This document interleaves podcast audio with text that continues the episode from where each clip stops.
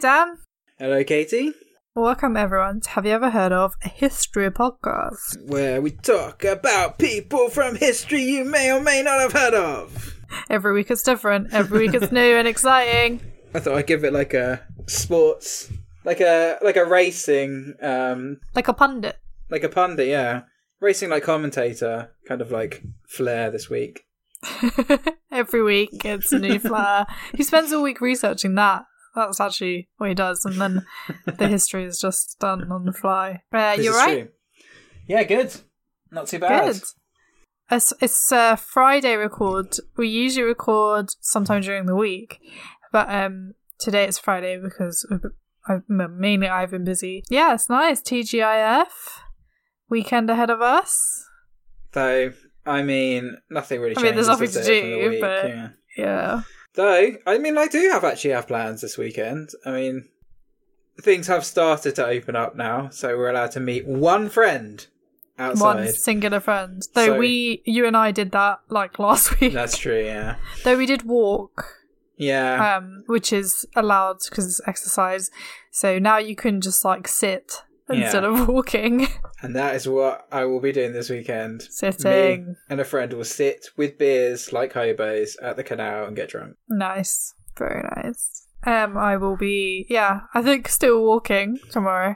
Yeah, just chilling out, maybe do some gardening and maybe do some reading. And on the subject of reading, going into the first time I'm doing today, so I have been reading a book. And it's about art heists. It's about the theft of arts. Particularly this book is about Rembrandt stealing, because I have been um, learning about the Brock from the National Gallery, and I got really interested in the stolen Rembrandts because um, he is one of the most stolen painters ever. And oh, there was okay.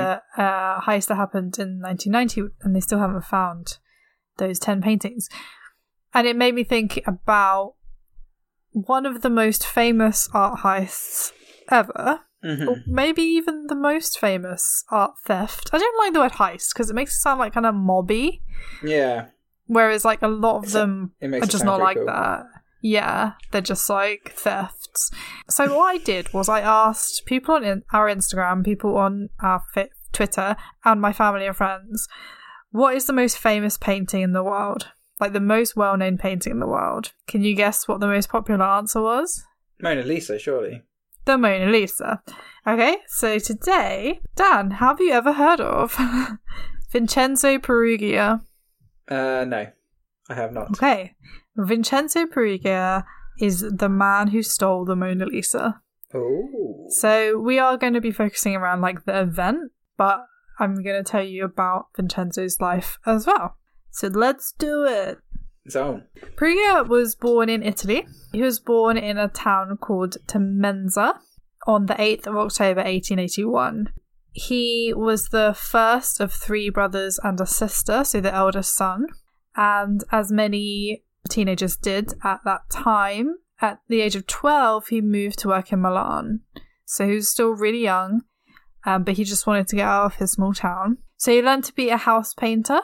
And he worked in Milan till he was eighteen, and then he moved. And then two years later, he moved to Paris. So a lot of people, um, Italian workers at this time, were moving like in waves mm. to France, and particularly Paris, for the work. I don't have like any more information about his early life apart from that, but that's more than you can get on the internet. Like I had to scour the internet and watch a documentary for this information. He's an so, enigma- enigmatic man. Really, what we know about, like I said, is the event.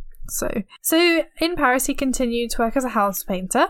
He actually got lead poisoning twice oh, while yikes. working, because back in the eighteen eighties, uh, eighteen nineties, nineteen hundreds, they were still mixing like lead with the pigment. Yeah. And this was like, quite common to get lead poisoning from the lead paint. So he got it twice. The first time he went back home to get it treated. The second time he stayed in Paris. And he was actually in hospital for fifteen days. It can uh, bring about madness, can't it? A bit of lead poisoning. Well, that is actually a good point because um, in one of the documentaries I watched, they did actually say that it can affect your like frontal mm. uh, frontal lobe, which is where the decision making happens. So that's just ah. something to keep in mind. There's another famous house painter, wasn't there? He went on to do crazy, crazy things. Crazy crimes. Actually, prior to the famous theft that we'll talk about soon, he had two prior arrests. The first one was a weird um, situation where he was walking out of a, a bar or restaurant and he saw three kids rolling terracotta pipes along the road. Okay. And he like shouted at them, like, "What are you doing?" And they were like, "That's a great little accent. I loved it." Did you love it? That's like my, my Mario accent. I'm really sorry for any Italians listening. And they ran away and left the pipes. So he like gathered them up to, to take them, steal them. Mm-hmm. He accidentally dropped one, and then all the French people around him were like, "Thief, thief!" Because they not like big fans of the Italians that were coming over to take work from them. Oh boy. Especially as this is in the wake of what would be World War One. So there's already tension. Mm-hmm. Not the wake. That's the wrong word, isn't it? This is in the lead, yeah, in the lead yeah, yeah. up to World War One. Oh yeah, and Italy would have been on the other side at this time because they switched right at the last minute. Exactly. So yeah, yeah. there's tension. So then he had an arrest for theft there. And the second time was an accusation by a woman called Abel Croftman, who is a prostitute, and he said that they nothing happened between them, but she said he hit her on the neck and took out a knife. Oh, boy. But the arrest papers for him don't actually mention him hitting her at all, just the fact that he was holding a knife. And he was sent to jail for eight days. Eight days. So yeah, that's that. Those are his two prior arrests. I don't even. It doesn't seem like there's even much point in that. Eight days yeah. of jail. Just... just give him like a fine or something. Though I don't think I would have liked to be in French jail in the ni- nineteen tens. That's true. That's. I mean, I know he doesn't know that it's going to get better, but like it, w- it would have been pretty probably pretty grim, like the back of a Volkswagen. So. uh I said that the French weren't too happy with him and the other Italians. They actually called him Sal Macaroni, or just Macaroni sometimes, which means dirty Italian. That's harsh. That's a bit harsh, but apparently that's what he was called. The Louvre, how did he manage to get this idea in his head that he was going to steal the Mona Lisa? So the Louvre, for those of you who have been there, is the host of the Mona Lisa, always had been and always will be, probably, unless there's some wow. sort of disaster. And he worked not only as a painter but also in a company that made glass. And in the Louvre there had been two masterpieces that were slashed with knives in two months. There's actually like a joke about how bad the security was at the Louvre. I mean, who's going around slashing works of art with knives? Well, it's either going to be crazy people or it's going to be people in protest. So, for example, there was a woman, a suffragette, who slashed a painting in the National Gallery out of protest. Oh, okay. Which pa- which painting? I know it was a Baroque painting, but I cannot remember who it was by. Okay. I don't know who, who slashed these two paintings, but they decided to put, like, the masterpieces... like mm-hmm. the, the the great paintings, at least, behind glass. Yeah. And Vincenzo Perugia's company was trusted to put glass the glass up. up, right? So that's how he managed to spend some time in the Louvre. He was one of the people that was trusted to cut and clean the glass before it was put up. So he had probably been there every day, you know, kind of thinking about this art, and maybe not plotting, but just thinking about maybe I'll steal the Mona Lisa. So on the twenty-first of August, nineteen eleven, Perugia committed what may be the greatest art theft of the twentieth century. He says, and this is according to his police reports, so I have to give massive credit to the documentary on Amazon Prime by... a guy, I know his first name is Joe, I can't remember his surname, who was like obsessed with this, and he spent mm-hmm. like thirty years and um, went through like thousand, fifteen thousand documents or something crazy to get all this information. So thank you very much. And also a couple of obituaries and articles that were written around the hundred-year mark, which was mm-hmm. ten years ago. He says he got up at six a.m. and he lived about two miles from the Louvre. According to police, the former Louvre employee hid in the museum on the Sunday because the Louvre was closed on the Monday. So they mm-hmm. thought he hid there, which you'll hear around the internet.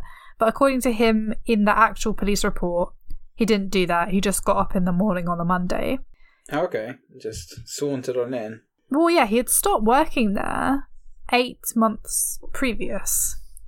So I don't know why he decided this would be, like, the best time. Maybe he thought enough time had passed that people, like, had forgotten.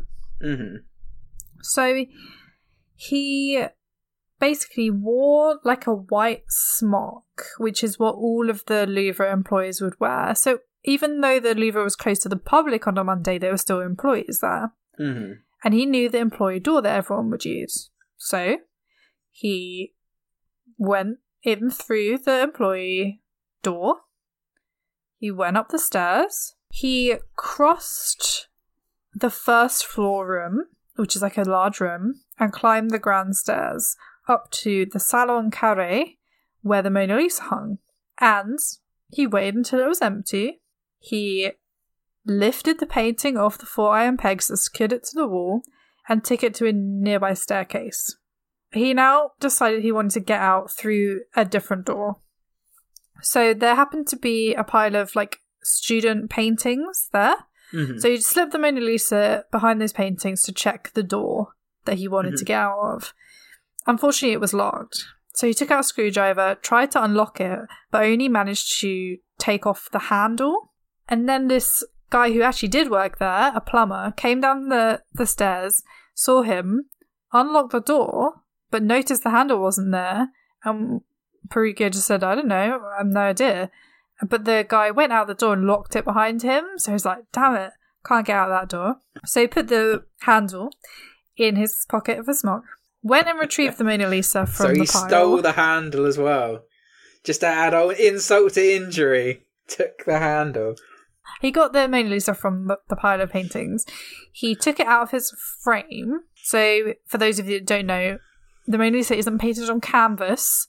It's painted on wood. Oh, I didn't know that. Interesting. Da Vinci obviously painted a lot of stuff on wood. Mm-hmm. So he took the frame and put it with the paintings and decided he would go out the way that he came. Some people think that he hid the painting inside his smock. But he says, and people do agree with this, that that wouldn't be possible because the painting was too large and he was quite short. He was about my height, like five three. The painting is, is small, but it's still too large to be able to fit in without it looking like really bait that you've got a painting. Yeah, yeah. Like walking like a starfish. Yeah, exactly. So he took off his smock, wrapped it around the Mona Lisa, mm-hmm. went back through the way that he came, out the door, the employee door he came, walked out the Louvre and got out about seven thirty. He'd only been there for about twenty-five minutes. Um, he threw Efficient. the doorknob I like it. in a ditch um, on his way out, and he got on the first bus he saw and then immediately got off because it wasn't going to his house. So he's like, why did I get on this bus? I think he just panicked. And then got on a horse-drawn carriage and went to his house. And that was it. The Mona Lisa was gone. It was twenty-four hours before anyone noticed it was missing. The standard explanation from the Louvre is that it was closed for maintenance on a Monday and that somebody else may have removed it for cleaning or photography, because sometimes the photographer, you know how photographs back then were used with that really long exposure camera. Oh, yeah. So they would take paintings down on a Monday when it was closed and take photographs. So people thought Fair maybe enough. It had been taken down. Understandable. However, it's true that museums were, and still sometimes are, quite blind to crime. At the time, also, it has to be remembered that Mona Lisa was not the world's most famous painting at this time. It wasn't universally known in nineteen eleven. There wasn't any way of seeing her except for actually going to the Louvre. There's no internet. There's no, you know, mass production of this. Mm-hmm. she wasn't like super famous. Prints did exist, but they were very hard to come by, as the the painting was notoriously hard to copy as an engraving. In fact, it's notoriously hard to copy in general. Mm. Photographs did exist as well. The French police actually printed off six thousand five hundred copies to post around the streets of London. Like, have you seen this painting? Out on your travels, just... Yeah, exactly. Just like hang out. Have you seen this paste painting wandering around? Yeah, just like do-do-do on its feet. They were also used as a comparison with forgeries that might turn out purporting to be the original. She's incredibly hard to forge because of the of tiny cracks in her in her painting. She's wearing mm-hmm. this like veil, and she's more or less impossible to fake. If you've seen the Mona Lisa either in person or, you know, in pictures, you'll see the cracks in her face mm-hmm. and her just the whole thing. It would be damn expression. impossible impossible to forge her. Someone said the wrinkles are her positive I D, which I liked. Also, you have to remember that the painting's fame was restricted largely to the West in nineteen eleven, where she'd, he, she'd actually been buoyed up on romantic hype because this man named Walter Pater wrote in eighteen sixty-nine, "She is older than the rocks among which she sits. Like the vampire, she has been dead many times," which created mm. this like weird allure around her. It sounds kind of like creepy. Mm. Um, I've never seen the Mona Lisa creepy, but now I kind of do. Also, the museum director was on holiday when this happened, and the guy in charge was like one of the curators, and he thought it must be somewhere in the museum. So he called the police. They sent sixty detectives, and they searched the Louvre, which had closed early on the Tuesday. So he thought someone had misplaced it. And he got the police in to help him. Slipped down a crack somewhere, I don't know. But they couldn't find it. People in Paris laid flowers at the gates of the Louvre, like someone had died. Oh, wow. And suspects came pouring in from all over Europe and even New York. Uh, the Washington Post actually got it wrong and posted like the wrong picture as the Mona Lisa, like the wrong painting. Goddamn Americans. Thousands of people wrote letters blaming other people. Like, it's my dad, it's my girlfriend, it's my um whoever. I saw this man, he looked shady or whatever. Get some revenge. Some family members, why not? So photographs of the crime scene in a century ago did not show dramatically empty glass case as you would see now. So if you've seen the Mona Lisa in modern times, you can't get anywhere near it. It's behind a glass case, and in front of that is a kind of wooden barrier. Mm. So you can't even, if you stretched out, you wouldn't even be able to touch the glass, never yeah. mind the actual painting. And that room is always packed. It's horrible. It's like really hard to see, yeah. Yeah, they were saying how like fifty percent of the people that go to the Louvre just go to see the Mona Lisa. Yeah. Do you know how many other paintings that are like awesome are yeah. in there? Yeah, way more impressive paintings in there, but yeah. But then it was just sitting between two other paintings, um, just like in a row of paintings. That's the another annoying thing about that room, because there's other paintings in there and they're really hard to see because everyone's just crowded in there looking at this one painting. You're like, I just want to... Yeah, I, I want to browse. To... They yeah. should have just a small room just for the Mona Lisa yeah. and then just like everyone else can just enjoy. Anyway, let's not get caught up in it.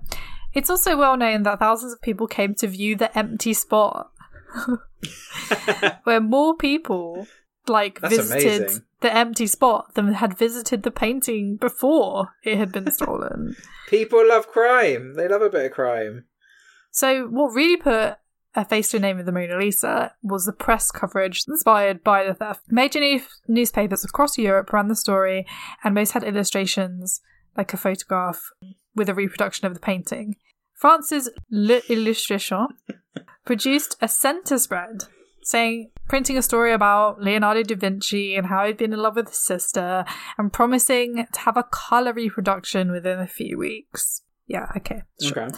Millions of people who might never have seen it or never have even heard of it soon pe- became experts on the stolen painting.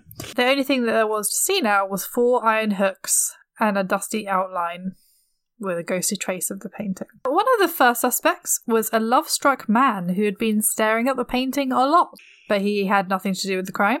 Then some people blamed uh, foreigners, especially the Germans. People like to blame the Germans at this time.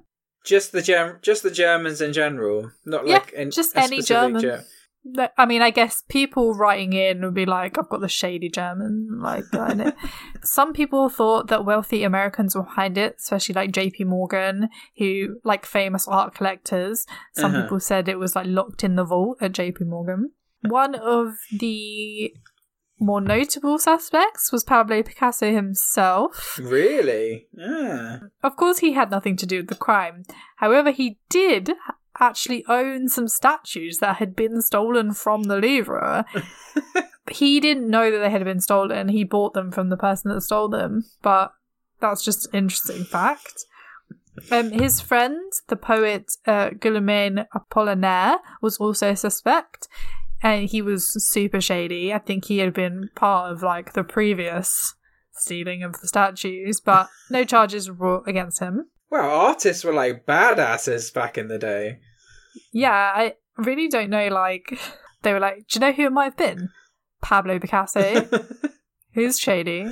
Um, okay, so what about evidence? Come on, you've got like sixty police working on this, so what's evidence here? Yeah, so I think we've we don't got, need evidence.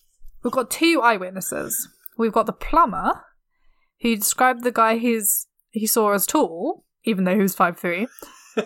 And ginger, which he wasn't, and with a beard, which he didn't have, so he's helpful. Then there was a guy who was like a florist and saw a man carrying a package and saw him throwing the doorknob away. He didn't know it was a doorknob, but he saw him throw okay. something in the bushes, and he said he was wearing a hat, which he wasn't, so they're both super helpful. Oh, God. Um, he did actually leave fingerprints. However, this is nineteen eleven. Yeah, they don't have the technology we have. They had seven hundred fifty thousand sets of fingerprints with ten fingers each. So that's over seven million fingers to check. They did take two hundred fifty-seven prints from Louvre workers, but had no matches. Then they got the glass workers to come and give their prints, Ooh. But Peruggia didn't show up. Surely this is... This is a bit suspect, right? They sent the Fresh F B I to... Oh, Fresh F B I? The French F B I. Not the Fresh F B I. Um, the French to, B I. The French B I. To visit him. They, like, checked around a bit. They questioned him. But they didn't take his fingerprints. Okay. The French and B I are rubbish. And he had, like, a, a closet behind his bed. And they just didn't look in there. And that's where he was keeping it. No one did a Columbo. Just one more thing. Can I take a look in that closet? If they just looked in there anyway, it wouldn't be as good a story if they just found it after a day. Sometimes he kept it on his table because it's wood. He could put it on his table. He, he didn't use it like to eat his dinner off, did he? Sometimes that was like a table mat. Yes. What the hell? No, he'd put a mat over it. This guy. This guy. So what did he do after this? So at first, Peruggia didn't leave Paris. He... kept her locked in the cupboard, and then under a stove in the kitchen, and finally he made a proper place for her. He got his friend, apparently, Lance Doletti, to keep the Mona Lisa for about six weeks so he could build a proper crate for her. It was like a wooden crate where you could put it in and put it put a false bottom over the top, so if okay. anyone looked in it, it would just look empty. Mm-hmm. Peruggia had a girlfriend called Matilda, who was German. Ah, Germans, man. She went to his room where the crate was, and she said once they were married, she would have to get rid of it. But she actually dumped him before she could do this because he had letters from other women. Ah, well. Don't want to stereotype here, but he is Italian. He's called Vincenzo. So he go- went about his business. He went to work. He... Eight cafes. He went about his business. How long do you think he went about his business for? Two okay. years. He went about his two business years. for two years before he did anything. So on the seventh of December, nineteen thirteen, he went to his favourite cafe. He let his friends and relatives know he was leaving for Italy the next day. He put the Mona Lisa in a crate with a false bottom, filled with the clothes and his like instruments he had. And when they opened the box at the border, there was a false bottom and they didn't check it, so they let him through. Mm. Um, he returned to, to an apartment in Florence. But after a while, he got impatient um, and he called a Florentine dealer who was called Alfredo Geri. And Here he hoped he could help him, like, dispose of the, you know, painting that he just couldn't sell. Geri played along. He even brought along the director of the Uffizi, Mario Fratelli, uh, to the meeting at a hotel that Peruggia was staying at. Peruggia asked for five hundred thousand lira, which is around two to three million dollars in today's money. Jeez, I was about to say, surely that's not that much because the lira was, like, ridiculous as a currency. That is um, true. But five hundred thousand, that's... Yeah. And then inflation, some of that. Geri said, okay, as long as we can authenticate it. And Peruggia said, yeah, let's do it tomorrow. So Peruggia went to his hotel, took the painting to the museum, where it was authenticated by both Geri and other people from the gallery, um, like wait, the wait, director. Wait, wait, wait. So he's taken a painting to sell. Yeah. And he's got, like, loads of officials from another gallery just checking it out to make sure, like, it's authentic. How did he think this was gonna go? Sorry. So they authenticated it and they took it in for safekeeping, promptly informed the police, who arrested Peruggia at his hotel. So why on earth did this house painter steal the Mona Lisa? There are a couple of theories.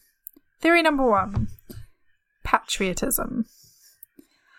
So he may have wanted to bring the painting back from display, back from France to display in Italy after it was quote-unquote stolen by Napoleon. However, it wasn't actually stolen by Napoleon. There were paintings in the Louvre that were stolen by Napoleon, mm-hmm. for sure. However, the Mona Lisa was not. The Mona Lisa was painted by Leonardo da Vinci, which uh, he took with him to France. He loved this painting. He, like, took it around with him two hundred fifty years before Napoleon's birth. He actually sold it to Francois the First, and, you know, completely legitimately. And after the aristocracy fell in the French Revolution, the painting became part of the public collection at the Louvre. So he may have just not known this, and he may have been super patriotic and he wanted to take it back to its homeland, Italy, where it was painted. However, there are other reasons he may have wanted to take it. For example, money. So experts have actually questioned this patriotism motive on the grounds that if patriotism was his motive, Peruggia would have just donated the painting to an Italian museum mm. rather than attempted to profit from its sale. Also, there's a whole bunch of letters in, I think it's like the Florence archives, from Peruggia that sent to his father and friends that say things like, I will make my fortune and it will arrive all in one shot. And this was, like, in December of nineteen eleven. In nineteen twelve, he also sent another one saying, I'm making a vow to you to live long and enjoy the prize that your son is about to realise for you and our family. So it's pretty strong evidence that yeah, he he's looking that. to make some money. He also Sweet did buns. visit a different dealer in London before he went back to Italy. So I don't oh, okay. think he had the painting with him. Okay. But he just visited someone. So, but they didn't bother informing the, pla- the police. Well, I guess they thought he was a crazy person who said he had the Mona Lisa. If he didn't have it with him. They didn't know that it had been stolen. Perfidious Albion. Everybody knew. Being perfidious again. So he was put on trial. The court agreed to some extent that Peruggia committed his crime for patriotic reasons and gave him a slightly lenient sentence. His psychiatrist also testified, and his psychiatrist was called Doctor Paolo Amaldi, that he was mentally deficient, very simple and fragile. Not crazy, but basically what he called him was a half-wit, which is not nice. Yeah, that's there. Then we're flying. So now, how long would you send this man to jail for, down for stealing the Mona Lisa and hanging on to it for two years and trying to sell it? I mean, he got a knife out and threatened a woman and got eight days. So I mean, I'm not, I'm not expecting too much, really. Yeah, well, you're right to not expect too much. He received a year and fifteen days. How much of that did he actually serve? At Marate Prison. Well, you're right to question that too. He was actually hailed as a great patriot in Italy. Yeah, I'm not surprised. He appealed and it got down to seven months and he had already been in there for seven months, so let him out during his appeal. Florence was hit by Mona Lisa fever. Imagine, like, everything you could imagine with the Mona Lisa on it. Like, if you go to the Louvre shop, I bet it's like that. You've got, like, tea towels oh, yeah. and you've got, like, candles, whatever. It was like that in Florence. Like, everything had the Mona Lisa on it at this point. Peruggia had actually become something of a hero to the Italian people, receiving love letters and cakes from female fans when he was in prison. So he probably had a pretty good time. However, there is a third theory, and this theory is just rubbish, but I'm going to tell you it anyway. So the theft, some someone said, I'll tell you who it was, had been encouraged by a mastermind called Eraldo di Valafino, a con man who had commissioned the French art forger Lever Cadron to make copies of the paintings so he could sell them as the missing original, because obviously mm-hmm. forgeries sell for more if the original was missing. The theory is entirely based on a nineteen thirty-two article from former Hearst journalist Carl Decker in the Saturday Evening Post. Decker claims to have known Valafino and heard the story from him in nineteen thirteen, promising not to print it until he learned of Valafino's death.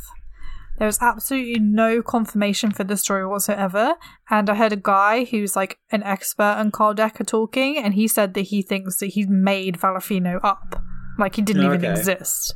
So there are some people who think that how could this guy, this like unintelligent guy, pull off the greatest art, art theft of the twentieth century? Well, he was he got super lucky. Like... Yeah. He didn't need to have someone behind him. So, what happened after this? After its recovery, the painting was exhibited all over Italy. First of all, in the Uffizi room twenty-eight, as in in Florence, where they had authenticated it. Mm-hmm. thirty thousand people visited it in four hours. And there was like a riot outside for the people that couldn't get in. So I guess in the Louvre were like, can we have our painting back? And they were like, they were all like, right. Hang on a moment. A us- She was then sent to Rome, where she was handed to the French ambassador. They went then to Milan and then back to Paris. Remarkably, the painting was mostly undamaged. It was two very small marks, and I saw like this guy who's like got these amazing machines. Look at mm. it. And you can see it on the cheek, but it has to be so zoomed in, like so okay. close. It's one on the cheek and one on the shoulder. And a bit of you marinara must... sauce for his dinner. We must have taken incredibly good care of her, basically. She was returned to the Louvre in nineteen thirteen. While the painting was famous before the theft, like I said, the notoriety it received from the newspaper headlines, I mean, it is now the best known painting in the world. And this is why. Peruggia ah. himself was released from jail after a short time and then served in the Italian army during World War One. He was actually taken prisoner during World War One and held in a prisoner of war camp by, in Austria for two years. He later married and he had one daughter called Celestina, who is in the documentary I watched, and she's adorable. She was eighty-four in the documentary, so she may well not be with us anymore. They returned to France and continued to, she, he continued to work as a painter-decorator using his birth name, was, which is Pietro Peruggia. He actually went to the Louvre with his wife and they looked at the Mona Lisa together. Imagine. Imagine. I, I'm just... I love it oh, so one. much. See that, yeah? See Stole that? that. Stole that. Me. Had it with me for two years, I did. Yeah, and he actually opened a paint shop in France called the Horte Savoy. Nice. He died on the eighth of October, nineteen twenty-five, his forty-fourth birthday. Oh, that is early. In the town of Saint-Marc-de-Fossé of a heart attack. His death was not widely reported by the media. Partly, it must have been because he used, was using his birth name. But then in nineteen forty-seven, another guy also called Vincenzo Peruggia died, and everyone was reporting that as him. But he'd already been dead for like twenty-two years. His daughter, Celestina, was only two years old when he died. Oh, and his gosh. widow married his younger brother. Oh? Okay. Yes. Weird, huh? That is peculiar. They held the truth from Celestina for years, and she didn't even find out about the theft until she was nineteen years old from her, like, future husband's aunt, who told her about it, um, which I just think is amazing. That is quite funny. And one last fact mm. about the Mona Lisa is that the Louvre does not loan out the Mona Lisa, ever. Not once since then has it loaned out the Mona Lisa, because obviously paintings do move around, like yeah. on loan. I've been to see like amazing exhibitions of things that usually hang in galleries in like the Met or in the Louvre mm. or in, you know, the Van Gogh Museum or the Picasso Museum or the Rembrandt Museum, but you can't see the Mona Lisa unless you go to the Louvre, and this is probably one of the reasons why. In fact, Florence, the the gallery that it was hung in in Florence when mm-hmm. he stole it, in twenty eleven they asked for a loan of it mm-hmm. to commemorate the one hundred years that it was last there, and they were yeah. like, no. yeah. So um, that is the story of the most famous art theft of the twentieth century. I'm sorry I couldn't find out more about his life, but there's just nothing out there. I mean, he was just... Uh, up until the theft and after it, he was just like a regular guy. Yeah, that was his. Uh, that was his brief shining brief. moment. In yeah, the, uh, that's it. That was his one event in the Sun of Destiny. Or whatever. But Celestina, his his daughter, was talking on this documentary I watched, and she was just saying the guy who had written and directed the documentary brought her all this information that she didn't know about her her dad, because, you know, he died when she was two. Uh-huh. And she said, like, whenever people ask me about the Mona Lisa now, I'm just going to tell them, no, we're not talking about it. I'm done with it. Um, there's a plaque as well on the door of the hotel that he stayed in, like on the room. It's like number yeah. number twenty of the hotel he stayed in, saying this is where Vincenzo Peruggia stayed with the Mona Lisa. Um, and so, like, yeah, you can, and then you go in and there's like a photograph poster of the of the Mona Lisa above the bed. It looks like a pretty shabby hotel, but they definitely must get their custom just from that one one thing.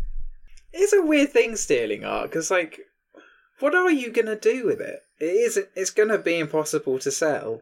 Well, yeah, some people steal it to sell it to art collectors, who then just hang it in their houses. Some people steal it for reverse bribery purposes. Uh-huh. So they're like, we've got the Mona Lisa, give us this money and you'll get it uh-huh. back. So kind of like stealing a person, but yeah, like... Yeah. Kidnapping no- a picture. Yeah, it's kidnapping art. Um, and I guess some people, you know, th- some people think that, like, this big art guy is like giving you a shopping list, like, I want this one and this one and this uh-huh. one. But some of them clearly aren't that way. So the one I'm reading about right now, the Rembrandts that was stolen in nineteen ninety, it was part mm-hmm. of like ten or eleven paintings that were stolen from this gallery, and they took two Rembrandts and Vermeer and like some other paintings, but they left the ones that actually would have been worth more at the time. Okay. So clearly they didn't they weren't like art connoisseurs, because yeah. they if they had known about art history, they would have taken the other paintings. But they just went for the Rembrandts and the Vermeer. Unless they were just kind of like, though, just those were the po- those were the, the paintings that that whoever ordered the the heist, they were just the ones he liked. Yeah, yeah. Or, they, or liked. They just grabbed the ones of the artists that they recognised, uh-huh. because the other paintings there were from less well known artists, but they were more valuable. Okay, then. But Rembrandt is like the most stolen artist. Interesting. Ever. Even if you are like a, a a private art collector and you've stolen it and you put it in your house, you can't surely you can't show it to anyone ever. Well, you don't necessarily need to put it in your house. You can just like put it in like a special room that just has like stolen art in it or something. But then what's the point? It's just it is weird, isn't it? Yeah. Like what? And also, where are they? These ones that were stolen in nineteen ninety, we yeah. still don't know. That baffles me that we still don't know. Oh, also, additionally, everyone. There is a Netflix dent- documentary coming out about the one I'm talking about, the Rembrandt one, which I didn't even know when I started reading this book. So like, I started reading this book and I saw there was a Netflix documentary coming out, and I was like, Netflix are reading my mind, because the last fiction book I read, they had also just bought. So I was like, ev- is it like every book that I'm reading, you're now buying? If so, I need to like, there's some stuff I really want to get made. Just wish hard enough and it'll happen. Yeah. Um, what are you reading? Uh, what am I reading? Oh, I'm reading a, a book about the uh, Russo-Japanese War, but I'm kind of like bogged down in it. I'm uh, I'm not finding it particularly that interesting at the moment, so mm. it's a bit of a chore. If yeah, with you. I sometimes find like when you find a book that you're so into, like I'm really into this this art heist book. Yeah, it's not a chore, but sometimes it's a chore. But you also feel like you should be reading it. I'm actually mm. like about sixty percent through The Stand, and I am finding oh, yeah. a bit of a chore because it is so long that by now a normal book would have been over mm. because it's like eight hundred pages. Um, so I'm kind of like paused on it because I'm listening to it on Audible. I'm paused on that and I'm listening to like a another book in between that's only like ten hours long. Yeah. So I can kind of have a breather from the post-apocalyptic craziness that is The Stand. So yeah, I know what you mean. I've kind of got fatigue. I think I've just got history book fatigue. I need to read a novel after this. You I think. should. Everyone should it's... read a fiction and a non-fiction like at yeah. the same time, because sometimes you're just not in the mood for one or the other. Mm.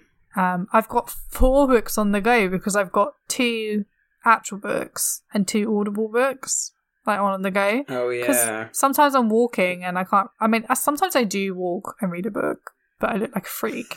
But obviously, when you're walking, you can't just, yeah. So I listen to the Audible, and sometimes I want my Stephen King, and sometimes I want Beyond Belief, which is a book about someone who escaped Scientology. Another book about mm-hmm. someone who escaped Scientology. So, um, yeah, it's it's like four books. But I'm always in the headspace to read at least one of them. I think my problem with the book I'm reading at the moment is... Uh... It's very much just about like the like the strategy and the tactics you use like on the field, like in the war, with no politics. And I just don't think you can get a very good grasp of uh, of how a war goes without any of the like diplomatic and political efforts that go on behind the scenes. That is true. It's like half the story. Mm-hmm. A very yeah. important part of it's missing. Yeah, I think that for for me, I'm not super into military history in terms of mm. like their battles. But I am super into like the political side. Yeah. So if me and you just put our brains together, we'd have an unstoppable force.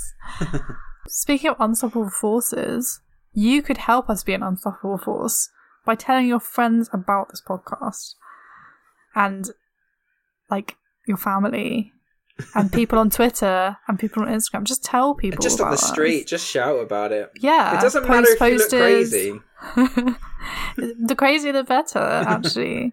Um but you could also, if you don't want to do that, you could subscribe wherever you're listening to this and give us a five-star review if you'd like to. It doesn't take much time, but no pressure, you know. Yeah. If you want to write your little name and we'll give you a give you a shout out on the waves.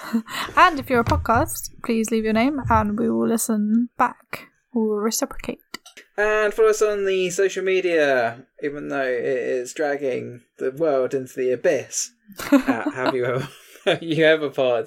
Uh, have you ever pod, indeed. And thank you very much for people that tweeted us about the most famous painting, um, because it is probably, as we have discovered, the Mona Lisa. And her weird smile. Is it a smile? Is it Who a knows? smile, or is it a grin, or it, was it? Was she real? Who knows? No one will ever know. I will see you next time. Bye! Bye.